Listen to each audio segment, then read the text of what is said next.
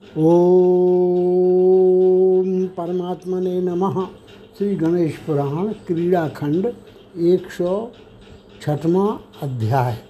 मयूरेश द्वारा तेरहवें वर्ष में मंगल दैत्य का वध और शिव के ललाट पर स्थित चंद्रमा के हरण की लीला मयूरेश का गणों का स्वामी होना। ब्रह्मा जी बोले, मयूरेश के तेरहवें वर्ष की बात है। एक दिन उन मयूरेश ने निद्रा में सोए हुए अच्युत भगवान महेश्वर को प्रणाम करने के अनंतर उनके सिर में स्थित चंद्रमा को ले लिया। उस समय कल्याणकारी भगवान शिव अपने समस्त अंगों में भस्म का अंगराज लगाने से सुशोभित हो रहे थे। उनके पाँच मुख थे दस भुजाएँ थीं। उन्होंने गले में रुंडों की माला धारण की हुई थी और मस्तक पर चंद्रमा को धारण कर रखा था। तदनंतर वे मयूरेश हँसते नाचते और परस्पर वार्तालाप करते, बालकों से घिरे तथा खेल करते हुए बाहर चले आए। उसी समय की बात है, मंगल नाम वाला एक दैत्य वहाँ आ पहुँचा। उसका मुख अत्यंत भयंकर था। वह वीरों पर विजय प्राप्त करने वाला और परम अद्भुत था। अत्यंत पराक्रमी, वह बारह रूपी दैत्य अपनी डाढ़ों से वृक्षों को उखाड़ देने वाला था। वह वज्रसार के समान अपने सुदृढ़ बालों से आकाश को और अपने पैरों से धरती को भेदने वाला था। वह काजल के पर्वत के समान काले रंग का था। उसकी आँखें अग्निकुंड के समान गहरी और दाहक थीं और वह वर्षाकालीन मेघों के समान गर्जना करने वाला था। उसे देखकर वे सभी बालक भाग भाग पड़े। वे बालक आपस में यह कहने लगे कि इस प्रकार का शूकर कहीं देखा नहीं गया, जब तक कि वह दैत्य बालकों को मारता उससे पहले ही मयूरेश ने एक हाथ से उस शूकर रूप दुष्ट दानों के दांतों को पकड़ लिया और दूसरे हाथ से उसके नीचे के थूथन थूथन को पकड़ लिया। तदनंतर बालक मयूरेश ने बाँस के टुकड़े के समान और शूकर को फाड़ डाला।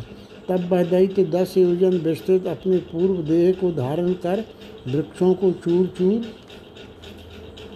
करते हुए पृथ्वी तल को विदीर्ण करते हुए भूमि पर गिर पड़ा। वे बालक मयूरेश को देखकर कहने लगे, पार्वती का पुत्र, यह मयूरेश धन्य है।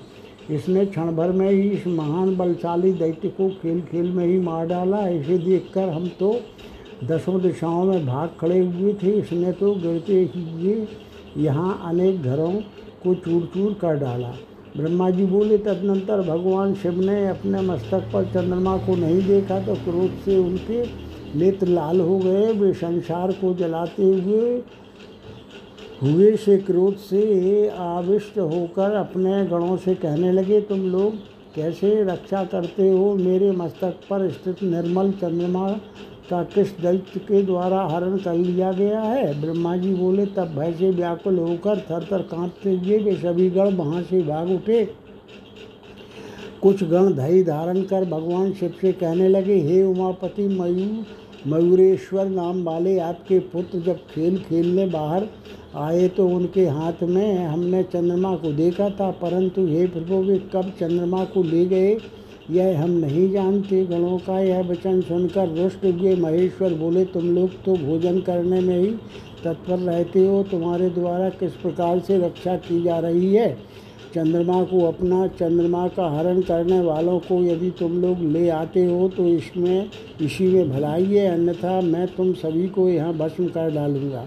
इसमें संदेह नहीं है। तदनंतर क्षुब्ध मन वाले भी सभी गण जल्दी जल्दी दौड़ते हुए मयूरेश के पास पहुँचे और रुष्ट मन होकर उनसे कहने लगे, अरे तस्कर, या तो तुम भगवान शिव के पास चलो या चंद्रमा को हमें दे दो। गणों का वचन सुनकर गणनायक मयूरेश क्रुद्ध हो उठे। वे बोले, अरे गणों तीनों लोगों की जननी देवी पार्वती के अत्यंत प्रभावशाली पुत्र मुझ मयूर मयूरेश्वर की दृष्टि में तुम्हारी अथवा तुम्हारे स्वामी शिव की कोई गणना नहीं है। ब्रह्मा जी बोले, तदनंतर उनकी श्वास से वे उसी प्रकार उड़ गए जैसे हवा के द्वारा पत्तों को उड़ा दिया जाता है और वे सभी दीन शिवगण शिव की शरण में जाकर गिरे। तब अत्यंत क्रुद्ध होकर महादेव ने प्रमथ आदि गणों से कहा कि उमा के उस छोटे से दुष्टात्मा बालक को पकड़कर ले आओ।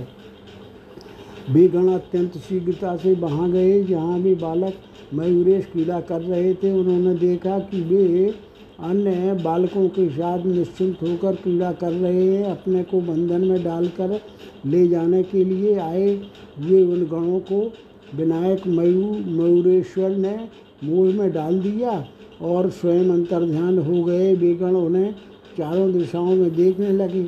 उन्होंने घर घर जंगल जंगल ढूंढा, किंतु वे विनायक को कहीं नहीं देख पाए। फिर किसी स्थान पर उनको पाकर वे कहने लगे, हमारे सामने आने के बाद तुम जा सकते हो। यदि तुम ब्रह्मलोक में भी पहुँच जाओ तो हम वहाँ से भी पकड़कर तुम्हें उन भगवान शिव के पास ले चलेंगे। इस प्रकार वे मयूरेश कभी अंतर्ध्यान हो जाते तो कभी प्रकट हो जाते, तब शिव गणों को अत्यंत खिन्न देखकर परमात्मा मयूरेश उन पर कृपा करते हुए उनके समक्ष खड़े हो गए।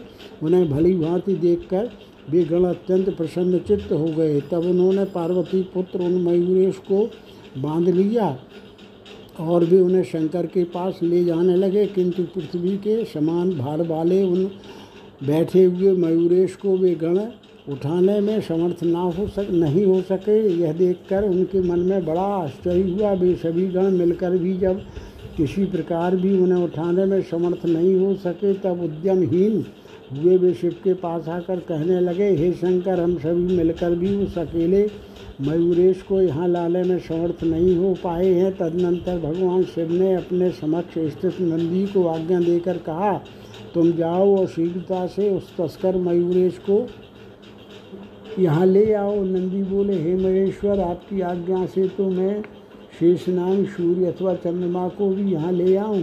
फिर उस छोटे से मयूरेश की मेरे सामने क्या गणना है? ब्रह्मा जी बोले, ऐसा कह कर के क्रोध से रक्त नेत्र वाले भी नंदी तीखी शिंगों से वृक्षों तथा पर्वतों को गिराते हुए और आकाश को निगलते हुए के समान वायु के वेग से चल पड़े और वहाँ पहुंचकर उन मयूरेश से कहने लगे, अरे, तुम शिव के पास चलो, यदि तुम स्वयं नहीं चलते हो तो मैं तुम्हें ले जाऊँगा। मैं दूसरे गणों के समान नहीं हूँ। उनके इस प्रकार करने पर मयूरेश अत्यंत क्रुद्ध हो गए और उन्होंने अपने आने जाने वाली श्वास के चक्र में उन्हें फंसा डाला। अर्थात नाश का मार्ग से अपने भीतर ले गए और फिर अत्यंत खिंड हुए।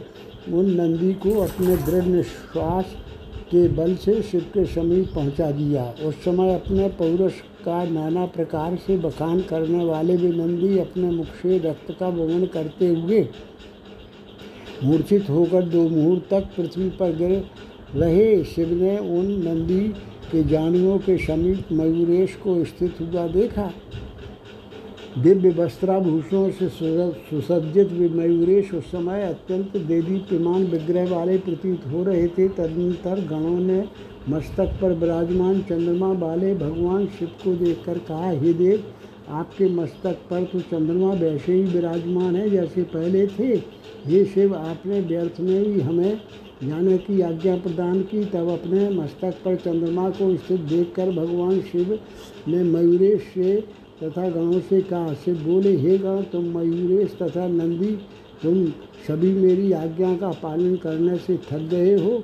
मेरे मस्तक पर चंद्रमा के विद्यमान रहने पर भी तुम सभी में व्यर्थ ही युद्ध हुआ। प्रमथगण बोले, हे देवे शंकर, आज से लेकर ये मयूरेश हमारे स्वामी बने। ब्रह्मा जी बोले, उन गणों से भगवान शिव ने कहा, ऐसा ही होगा। तब वे मयूरेश गणराज हो गए, तदनंतर वे सभी गण भगवान शिव, गणेश एवं गणेश जननी पार्वती को प्रणाम करके और उस प्रकार के प्रभाव से संपन्न देवेश मयूरेश की प्रशंसा करके गर्जना करते हुए अत्यंत प्रसन्नता के साथ अपने अपने घरों को चले गए। इस प्रकार श्री गणेश पुराण के क्रियाखंड में चंद्रहरण लीला का वर्णन नामक एक सौ छठवां अध्याय पूर्ण हुआ। एक सौ सातवां अध्याय। मयू, मयूरेश्वर के चौदहवें वर्ष में मुनियों के कहने पर पार्वती का इंद्र याग करना मयूरेश्वर का कल तथा बिंकल नामक दैत्यों का वध और फिर इंद्र याग को विध्वंस करना रुष्ट होकर इंद्र का मयूरेश पुरवासियों तथा मयूरेशपुरी को संतप्त करना मयूरेश्वर का सबकी रक्षा करना एवं इंद्र का मयूरेश की शरण ग्रहण करना। ब्रह्मा जी बोले, मयूरेश्वर, के चौदहवें वर्ष की बात है। एक दिन गौतम आदि महर्षिगण माता पार्वती के घर में अनेक गणों से समन्वित शिव के पास आए। तब माता पार्वती ने उन महर्षियों को प्रणाम कर अपने समक्ष अनेक आसनों पर विराजमान, उनका विधि पूर्वक पूजन किया और उनको अपने मन की बात बताते हुए कहा गिरजा बोली अनेक विघ्नों के भय से हमने अत्यंत श्रेष्ठ स्त्री संध्या नामक क्षेत्र में रहना छोड़ दिया था, किंतु यहाँ भी मेरे बालक पर बहुत से विघ्न हो रहे हैं। आप लोग यह बताने की कृपा करें कि किस कर्म को करने से विघ्न उत्पन्न नहीं होंगे। अथवा रहने के लिए कोई उत्तम स्थान बताएँ जहाँ की विघ्न बाधित ना कर सकें। मुनियों ने कहा, हे देवी, इंद्र याग करने पर वह सभी विघ्नों का हरण कर देगा। ब्रह्मा जी बोले तब पार्वती ने शीघ्र ही एक अत्यंत विस्तृत यज्ञ मंडप बनवाया और इंद्र को प्रसन्न करने वाली यज्ञ सामग्रियों को एकत्र करवाया। भगवान शंभु से अनुमति लेकर उन पार्वती ने अत्यंत प्रसन्न चित्त होकर महर्षियों के द्वारा विधि विधान पूर्वक इंद्र याग करवाया। उन महर्षियों ने देवराज इंद्र का ध्यान कर उनका आह्वान किया। तदनंतर उन्होंने देवी पार्वती की आज्ञा से सांग सपरिवार इंद्र का तथा उनके गणों का भी पूजन किया। उन श्रेष्ठ ऋषियों ने मंत्रोच्चारण पूर्वक यज्ञ कुंड में अग्नि की स्थापना की और मंत्र जप की संख्या की दशांश संख्या में पायस तथा तिलों की आहुति आहुतियों से हवन किया। ऋषिगण मंत्र के जप में प्रारंभ में प्रणव, ओम, जोड़कर और अंत में नमः जोड़कर मंत्र जप करते थे। तथा हवन के समय उन मंत्रों के अंत में स्वाहा जोड़कर हवन करते थे। विद्युत चारों वेदों में गठित शांति मंत्रों का भी पाठ कर रहे थे। इसी समय जब बालक मयूरेश बालकों के साथ क्रीड़ा करके यज्ञस्थल में समीप के समीप पहुँचे ही थे कि कल और बिंकल नामक दो दैत्य भैंसे का रूप धारण कर उन मयूरेश के समक्ष आ पहुँचे। वे दोनों भयंकर शब्द करने वाले, बहुत बड़ी बड़ी शींगों वाले और तीनों लोगों को भय पहुँचाने वाले थे। वे दोनों महेश रूपी दैत्य अपने उठे हुए बालों के द्वारा मेघों को छिन्न भिन्न कर रहे थे और अपनी पूछ के द्वारा पर्वतों को भी विदीर्ण कर रहे थे। अपनी नाक में बाई को रोककर और फिर उसे छोड़ने से वे वृक्षों को भी चूर चूर कर दे रहे थे।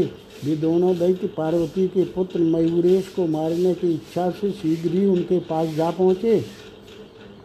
वहाँ वे दोनों आपस में ही मत, मतवाले महान हाथियों के समान युद्ध करने लगे। उन दोनों महेश रूपधारी दैत्यों की गर्जना से आकाश उसी प्रकार गूंज उठा, जैसे कि मेघों के गर्जन से गर्जित होता है। वे दोनों रक्त से लथपथ होकर क्रमशः कभी विजय प्राप्त कर रहे थे और कभी पराजित हो हो जा रहे थे। उनसे भयभीत हुए वे मुनियों के बालक उसी प्रकार भाग पड़े। जैसे कि भेड़िए के भय से भागते हैं, तदनंतर गिरजा पुत्र देव मयूरेश ने दूर से ही उन महान दैत्यों को देखा। वे यह सोचने लगे कि इन दो महान दुष्टों को किस उपाय से मारा जाए, तभी उन्होंने उन बालकों के देखते ही देखते महेश रूपी उन दोनों महान बलशाली दैत्यों की पूंछ पकड़ ली और बार बार उन्हें घुमाते हुए आकाश में फेंक दिया। एक मुहूर्त के बाद वे वृक्षों को विलीन करते हुए पृथ्वी पर गिर पड़े। गिरने से हुए उनके शरीर के सैकड़ों टुकड़ों को भेड़िया आदि जानवरों ने खा डाला। तदनंतर वे मुनि बालक मयूरेश के समीप गए और श्रद्धा भक्ति से उनकी स्तुति करने लगे। बालक बोले, जिनके तत्व रहस्य को ब्रह्मा आदि देवता तथा मुनिगण भी नहीं जानते, उन्हें आप अंतर्यामी को हम बालक कैसे जान सकते हैं? अपने बचपन से ही इन करोड़ों दैत्यों का विनाश कर डाला है। आज ये दोनों दैत्य महेश का रूप धारण कर आपको मारने के लिए आए हुए थे। जिन असरों के श्वास छोड़ने मात्र से पर्वत वृक्ष तथा पृथ्वी कंपित हो उठती थी, ऐसे उन महिषों को खेल खेल में ही पूछ पकड़कर आपने उन्हें चूहे की भांति फेंक दिया। ब्रह्मा जी बोले, तदनंतर वे मयूरेश खेलते खेलते यज्ञस्थल में पहुँच गए। वहाँ हो रहे इंद्र यज्ञ को देखकर वे अत्यंत रुष्ट हो गए और उन्होंने तत्क्षण ही यज्ञ का विध्वंस कर डाला। सभी मुनि बालकों से घिरे हुए उन मयूरेश ने इंद्र की मूर्ति दूर फेंककर उन सभी मुनीश्वरों से कहा ये पवित्र हृदय मुनियो, आप लोगों द्वारा यह कौन सा कार्य किया जा रहा है? स्वयं ही संपूर्ण पदार्थों की अभिलाषा रखने वाले इंद्र के संतुष्ट हो जाने पर उनके द्वारा कौन सी वस्तु दी जा सकती है? क्या बकरी की प्रार्थना करने से कामधेनु से प्राप्त होने वाला फल मिल सकता है? तदनंतर उन मयूरेश ने यज्ञाग्नि को शांत करके यज्ञ की शेष सामग्री का स्वयं भक्षण कर लिया। उनके इस प्रकार के चांचल्य को देखकर मुनियों के मन में बड़ा आश्चर्य हुआ उन मुनि गणों के हृदय में देवी पार्वती के प्रति विशेष भक्ति थी। इसलिए वे उन गुणेश्वर को कुछ भी उलाना देने अथवा समझाने या क्रोध करके कुछ भी कहने में समर्थ नहीं हो सके, तदनंतर भी देवी पार्वती को सारा वृत्तांत निवेदित कर अपने अपने आश्रमों को चले गए। वे बोले, इंद्र को, यदि यह समाचार विदित होगा तो उन क्षुब्ध मन वाले के द्वारा जो होने वाला होगा, वह होता रहे। उससे हमें क्या प्रयोजन? इधर अपने अपमान की बात जानकर इंद्र अत्यंत क्रुद्ध हो गए। क्रोध से रक्त नेत्रों वाले वे तीनों लोगों को दग्ध करते हुए से प्रतीत हो रहे थे, उन्होंने सभी देवताओं को बुलाया और उनसे यह श्रेष्ठ वचन कहा।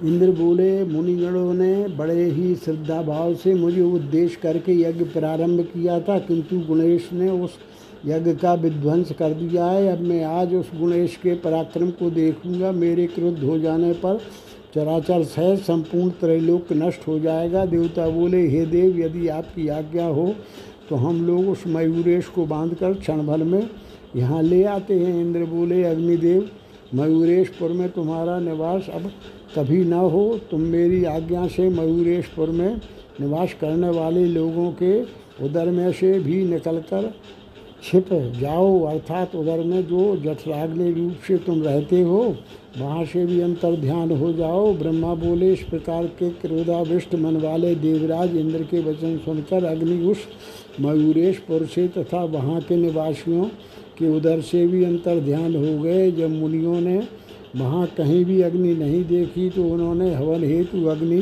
प्राप्त करने के लिए अरण्य मंथन किया।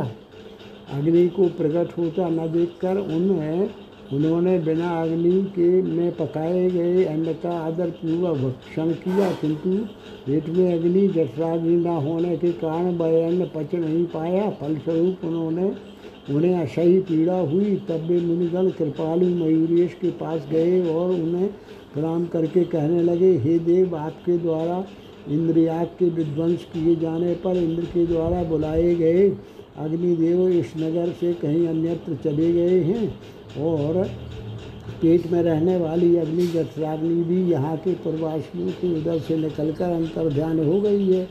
उनके इस प्रकार के वचनों को सुनकर वे मयूरेश प्रत्येक नगरवासी के उदर में अग्नि बनकर स्थित हो गए। फलस्वरूप वे सभी नागरिक भूख से व्याकुल हो गए।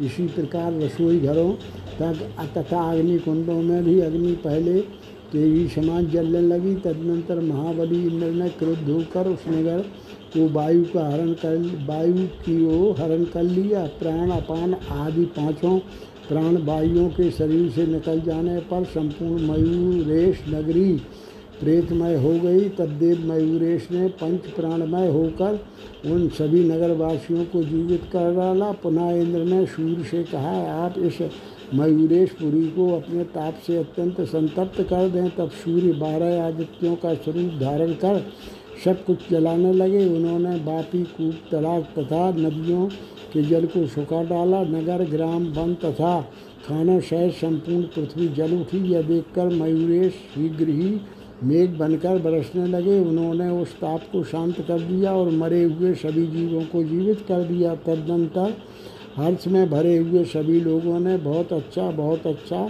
ऐसा कहकर उन मयूरेश का पूजन किया। ब्रह्मा जी बोले, इंद्र ने जो जो प्रतिकूल कर्म किए थे, वे सब मयूरेश ने दूर कर दिए। जब इंद्र को यह सब मालूम हुआ तो वे मयूरेश के पास गए और उन्हें प्रणाम किया। तदनंतर इंद्र ने दोनों हाथ जोड़कर उन्हें, प्रभु, सर्वेश्वर मयूरेश की स्तुति की इंद्र बोले, हे प्रभु, आपके यथार्थ स्वरूप को न वेद जानते हैं, न ऋषिगण जानते हैं और न ब्रह्मा आदि देवता ही जानते हैं। आप सर्व अंतर्यामी हैं सर्व स्वरूप हैं और साक्षात ब्रह्म हैं। आप विश्व की सृष्टि करने वाले ब्रह्मा आदि प्रजापतियों के तथा सभी कारणों के भी परम कारण हैं। आप हमारे अपराधों को क्षमा करने की कृपा करें। मैं आपकी शरण ग्रहण करता हूँ। ब्रह्मा जी बोले, इस प्रकार स्तुति करके देवराज इंद्र ने अपने मस्तक को उनके चरणों में रखकर सागर उनकी प्रार्थना की। ब्रह्मा जी बोले, उनके मन को अन्य किसी संकल्प से रहित जानकर गुणेश्वर उनसे बोले, हे भद्र, उठिए उठिए, आप अपने पद पर सुखपूर्वक विराजमान होइए। तदनंतर वे शचीपति इंद्र, उन देव गुणेश महेश्वर की पूजा करके और उन्हें प्रणाम करके, फिर उनकी प्रदक्षिणा करके प्रसन्न मन होकर अपनी नगरी अमरावती को गए।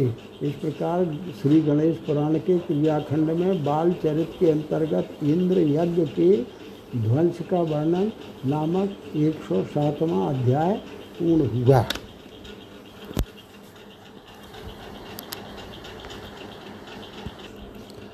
एक सौ आठवां अध्याय। पंद्रहवें वर्ष में मयूरेश्वर द्वारा व्याघ्र रूपी दैत्य को विकृत रूप वाला बनाने की कथा तथा यमराज के गर्भापहरण का आख्यान। ब्रह्मा जी बोले, पंद्रहवें वर्ष में एक दिन मयूरेश बालकों के साथ पवित्र जल वाली ब्रह्म कमंडलु कमंडलु भवा नामक नदी में स्नान करने गए। स्नान करने के अनंतर शीघ्र ही अपना संध्या वंदनादि नित्य कर्म पूर्ण करके उन बालकों ने अपने हृदय में स्थित गणनायक का मानस षोडश उपचारों के द्वारा पूजन किया। किसी ने कमल के आसन पर विराजमान मयूरेश की तो किसी ने मयूर पर आरूढ़ मयूरेश की दिव्य सुगंधित द्रव्यों, दिव्य वस्त्रों तथा दिव्य पुष्पों से पूजा की। गार्ग नामक मुनि ने मंदिर में रत्नों से निर्मित आसन पर विराजमान और मयूरेश्वर का ध्यान करके उनकी पूजा की। इसी बीच अकस्मात उस मंदिर का द्वार बंद हो गया। जब तक वे मुनि उसे खोलते, तब तक वह द्वार और भी दृढ़तापूर्वक बंद हो गया। वे मुनि उसी के अंदर चिल्लाने लगे और वे बालक भी रोने चिल्लाने लगे। बालक बोले, हे देवेश, आप ही हमारे माता हैं और आप ही पिता भी हैं, द्वार बंद करके आप अंदर क्यों स्थित हैं? आप हमारे अपराधों को क्षमा करें। ब्रह्मा जी बोले, उसी समय की बात है। महान बल तथा पराक्रम से संपन्न एक दैत्य वहाँ आया। उसके महान शब्द से तीनों लोग कंपित हो रहे थे। वह दुष्ट दैत्य व्याघ्र का रूप धारण किया हुआ था। उसकी गर्दन के खड़े बालों ने मेघों को छिन्न भिन्न कर डाला। था वह अपने विकराल मुखों को फैला कर ऐसा लग रहा था मानो तीनों लोगों को ग्रस डालेगा। उसे देखकर वे सभी बालक रोते चिल्लाते हुए दसों दिशाओं में भाग खड़े, भाग गए। वह दैत्य मंदिर के द्वार का भेदन कर मयूरेश के समीप आ पहुँचा। तब मयूरेश भी शार्दूल के समान रूप धारण करके क्षण भर में ही उसके समीप आ गए। उन शार्दूल रूपधारी मयूरेश को देखकर वह व्याघ्र रूपी दैत्य सहसा भाग पड़ा, तब शार्दूल रूपी मयूरेश भी उसके पीछे पीछे भागे। इधर उधर घूमते हुए वह व्याघ्र एक वन में पहुँचा और वहाँ एक निकुंज में छिप गया। तदनंतर शार्दूल रूपधारी मयूरेश एक वृक्ष पर चढ़ गए और वहाँ से उस निकुंज के मध्य में कूद पड़े। मयूरेश ने अपने दोनों हाथों से उसके मुख को दृढ़तापूर्वक पकड़ लिया और अन्य हाथों से उसे खींचते हुए बाहर है। लाकर अपने परशु नामक शस्त्र से उसकी नाचिका उसके दोनों कान दोनों पैर, पूंछ तथा आगे के दोनों हाथों को काट डाला। तदनंतर गुणेश्वर, अब अपना मुख नहीं दिखलाना, यह कहकर उसे छोड़ दिया। तदनंतर वह दैत्य व्याघ्र रूप को त्याग कर अपने वास्तविक दैत्य रूप में आकर उसी प्रकार का अर्थात नाचिका आदि अंगों के कब जाने से विकृत स्वरूप वाला हो गया। तदुपरांत वह दैत्य मयूरेश्वर बोला, तुमने हमारे शरीर को भी, है, मैं ऐसा छिन्न भिन्न अंगों वाला कर दूँगा। यह कहकर बदैत अपने घर को चला गया और मयूरेश भी अपने स्थान पर चले आए। तदनंतर वे मुनि बालक मयूरेश कहाँ चला गया, इस प्रकार से दुखी मन से कहते हुए उनको ढूँढने के लिए इधर उधर घूमने लगे। भ्रमण करते करते अत्यंत थके हुए वे बालक सुंदर छाए युक्त एक वृक्ष के नीचे लेट गए। वे कहने लगे, इसी रास्ते से मयूरेश जाएँगे? तब हम उनके चरण कमल का दर्शन करेंगे। उन बालकों को दक्षिण दिशा की ओर पैर करके सोया हुआ देखकर सूर्य पुत्र यमराज कुपित हो उठे। उनके नेत्र ला, नेत्र अत्यंत लाल हो उठे। अपने क्रोध से ब्रह्मांड को भी नगल लेने का साहस रखने वाले वे यमराज उन बालकों को बांधकर अपने स्थान को चले गए। तदनंतर मयूरेश जब वहाँ आए तो उन्होंने वृक्ष के तल पर उन बालकों को नहीं देखा, तब वे अत्यंत आश्चर्य में पड़ गए।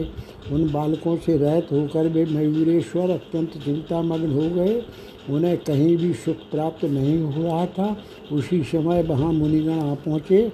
मुनिगण बोले, हे देव, हम लोगों के बालक, कहाँ हैं? प्रातःकाल आप उन सभी को अपने साथ ले आए थे। इस समय आप तो आ गए हैं। अब उनके बिना हम लोगों के प्राण निश्चित ही निकल जाएँगे। ब्रह्मा जी बोले, उनके ऐसा कहने पर भी देव मयूरेश्वर उनसे तो कुछ नहीं बोले, लेकिन केवल आँखों से बार बार आँसू गिराने लगे। तदनंतर वे कुछ सोच विचार कर, भास्कर पुत्र यम की पुरी को चले गए। वहाँ यमदूतों ने अपने स्वामी यमराज को मयूरेश के विषय में बताया। दूत बोले, हे यम कोई युद्ध करने की इच्छा से यहाँ आया है। वह तीनों लोगों का विनाश करने वाला है। वह अत्यंत उग्र ध्वनि कर रहा है।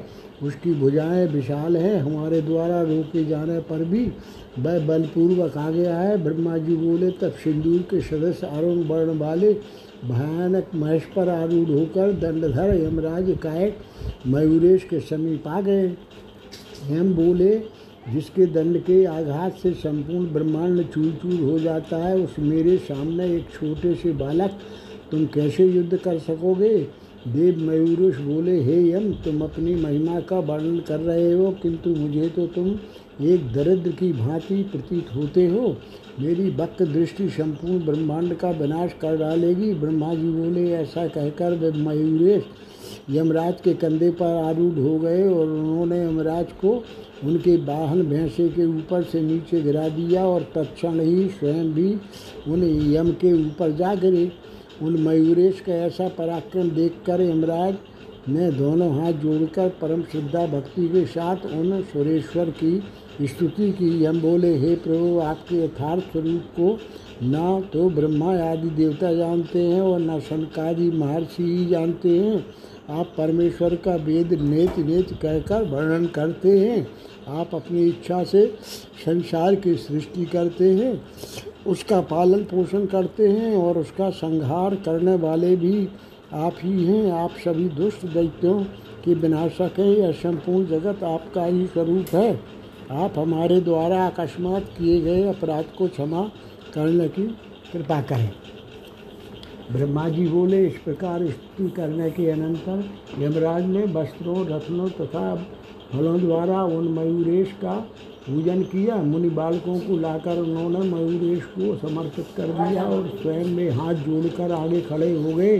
प्रसन्न होकर वे सभी बालक परस्पर एक दूसरे का आलिंगन करने लगे और बोले, बालक बोले, हम लोग आपके दर्शन के लिए प्रतीक्षा करते करते जब थक गए थे, उसी समय यमराज हमें बाँध कर यमलोक ले गए। आपके दर्शन से हम मुक्त हो गए। अब हम अपने अपने घरों को जाएँगे। ब्रह्मा जी बोले, तदनंतर वे सभी बालक मयूरेश्वर को आगे करके मयूरेशपुरी में स्थित अपने अपने आश्रम को गए। वहाँ विविध प्रकार के वाद्यों की शरबत ध्वनि हो रही थी। वह नगर अनेक प्रकार की ध्वज तथा पताकाओं से सुशोभित हो रहा था और पुष्पों की मालाओं से विभूषित था। उस महान कौतुक को देखने के के लिए यमराज भी उनके पीछे पीछे गए। वहाँ उन मयूरेश के समक्ष वे सभी मुनिगण आए। उन्होंने देव मयूरेश की पूजा स्तुति की और बालकों का आलिंगन किया। पहले जो मुनिगण मयूरेश पर कुपित हो उठे थे, उन सभी मुनियों ने मयूरेश से कहा, मैं क्षण भर में यमलोक से आप इन बालकों को ले आया हूँ। मुनिगण बोले, आप हमारी सर्वत रक्षा करते हैं। आप सर्वशक्तिमान हैं। ब्रह्मा जी बोले इस प्रकार कहकर और उनकी आज्ञा प्राप्त करके वे सभी मुनिगण अपने आश्रमों को चले गए। यमराज भी उन मयूरेश को प्रणाम करके बड़ी प्रसन्नता के साथ अपनी पुरी को गए। देव मयूरेश भी अपने घर पहुँचे और माता पार्वती तथा पिता भगवान शंकर को हर्षित किया। इस प्रकार श्री गणेश पुराण के क्रियाखंड में यमराज के गर्भ के परिहार का वर्णन नामक 108वां अध्याय पूर्ण हुआ।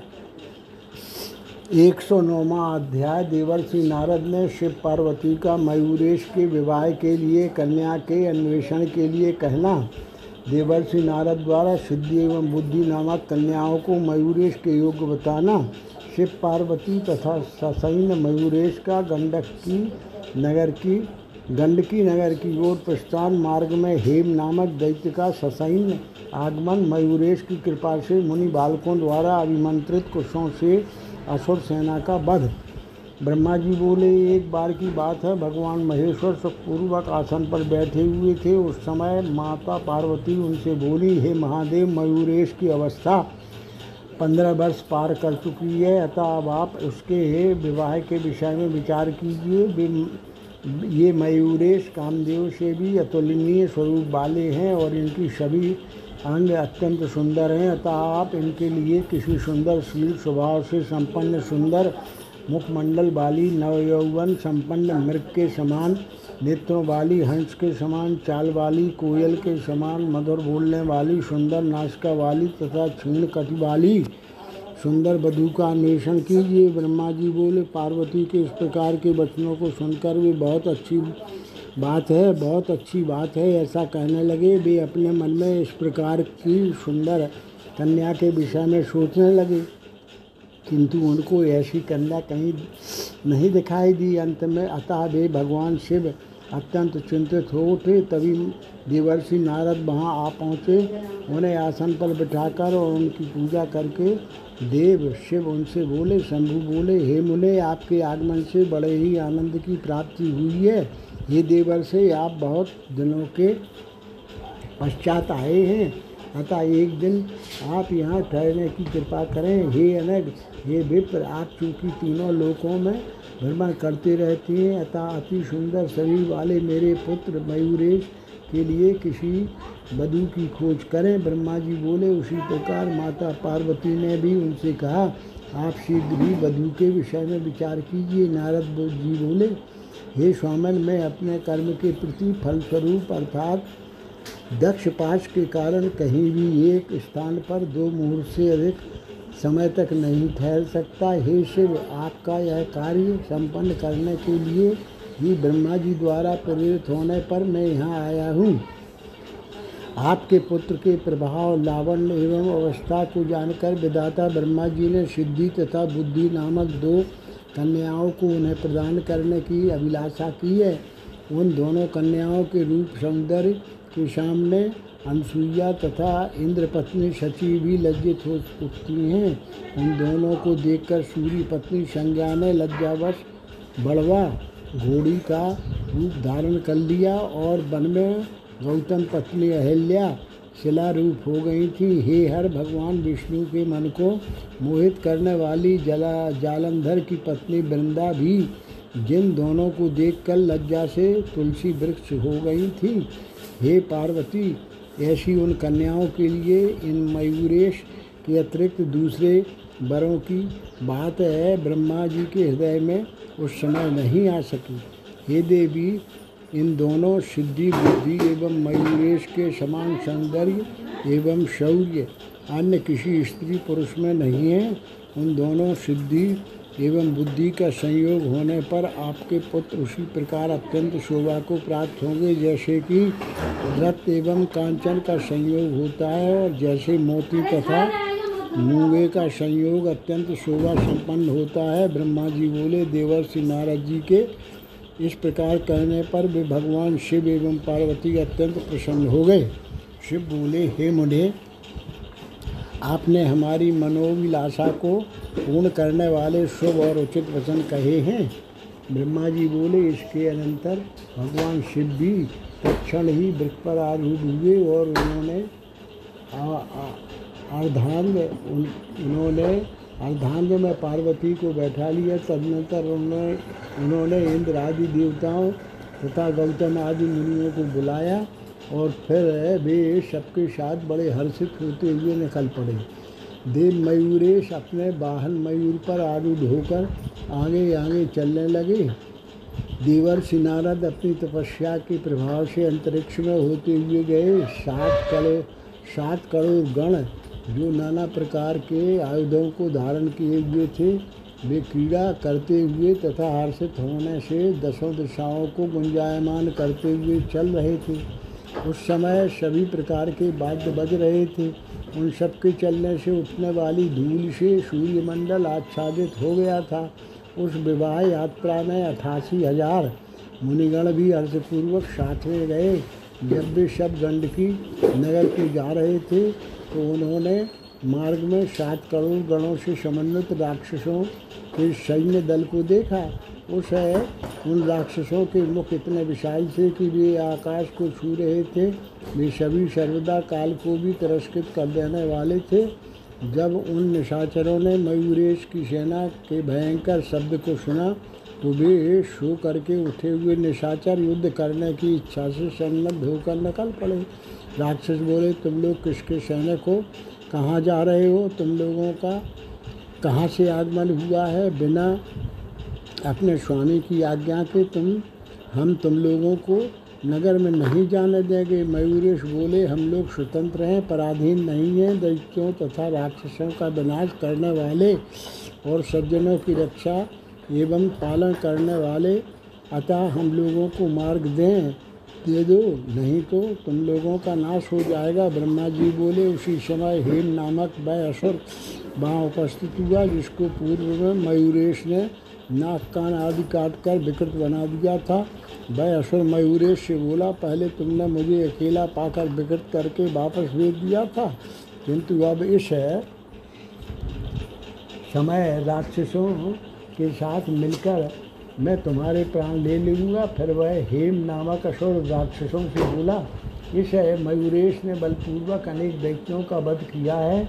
इसने मेरे अंगों को काट कर मुझे भी शरीर वाला बना दिया है। अतः इसे शीघ्र मार डालो। ब्रह्मा जी बोले, उसका वैसा वचन सुनकर मयूरेश्वर अत्यंत क्रुद्ध हो उठे और वे मुनि बालकों से कहने लगे, मेरी कृपा से कृपा के बल से तुम लोग इन असुरों से युद्ध करो। तब कुशों को हाथ में उठाकर वे मुनि बालक बड़े ही हर्ष से युद्ध करने के लिए उद्यत हो गए। पीछे से देव मयूरेश ने उनसे कहा, हे बालको, इन राक्षसों का कुशों के द्वारा वध कर डालो। मंत्रों द्वारा विमंत्रित किए गए उन कुशों ने बहुत से दैत्यों के मस्तकों को काट डाला।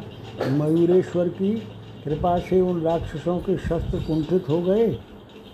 मस्तक कटने पर भी जो राक्षस पुनः उत्पन्न हो जाते थे, उन राक्षसों को वे मुनिपुत्र कुशों से पुनः मार डालते थे। तब बाहु जांग आदि तथा घुटनों से रह किए वे राक्षस खंड खंड हो करके गिरने लगे। यह देखकर वे राक्षस अत्यंत आश्चर्यचकित हो उठे और यह कहने लगे कि यह क्या, घास के तनकों से भी कोई मर सकता है। इस प्रकार उस समय उन बालकों ने सभी राक्षसों को मार डाला और मयूरेश, आपकी जय हो, मयूरेश, आपकी जय हो, ऐसा कहते हुए वे गर्जन करने लगे। गर्जना करने लगे असुरों पर विजय पाकर वे मयूरेश के पास पहुँच गए। वहाँ पहुंचकर उन्होंने मयूरेश को प्रणाम किया और उनसे कहने लगे, बालक बोले, हे गुणेश्वर, आपकी आज्ञा प्राप्त कर, आपकी कृपा से हमने सभी राक्षसों को मार डाला है, अब आप हमें अन्य आज्ञा दें। हम उस कार्य को पूर्ण करेंगे। उस समय जो मुनि वहाँ आए थे, वे सब यह देखकर परम आश्चर्यचकित हो गए कि कुछ समूहों के द्वारा इन बालकों ने सभी राक्षसों को मार डाला है। माता पार्वती ने वृखभ से उतरकर उन मयूरेश का आलिंगन किया। भगवान शिव भी कहने लगे, हे देव मयूरेश आज मैंने आपका पराक्रम देख लिया है। पहले तुम्हारे, तुमने इन दैत्यों को अपने शस्त्रों से मारा था। पुनः इन बालकों ने उन्हें कुशों से मार डाला। हे पार्वती पुत्र, मयूरेश, आपका प्रभाव ब्रह्मा आदि देवताओं के लिए भी अगम्य है। मैं भी यह ठीक से नहीं जानता कि आप आगे क्या क्या करने वाले हैं। इस प्रकार श्री गणेश पुराण के क्रियाखंड में सीमावर्ती चौकियों में नियुक्त राक्षसों के वध का वर्णन नामक एक सौ नौवा अध्याय पूर्ण हुआ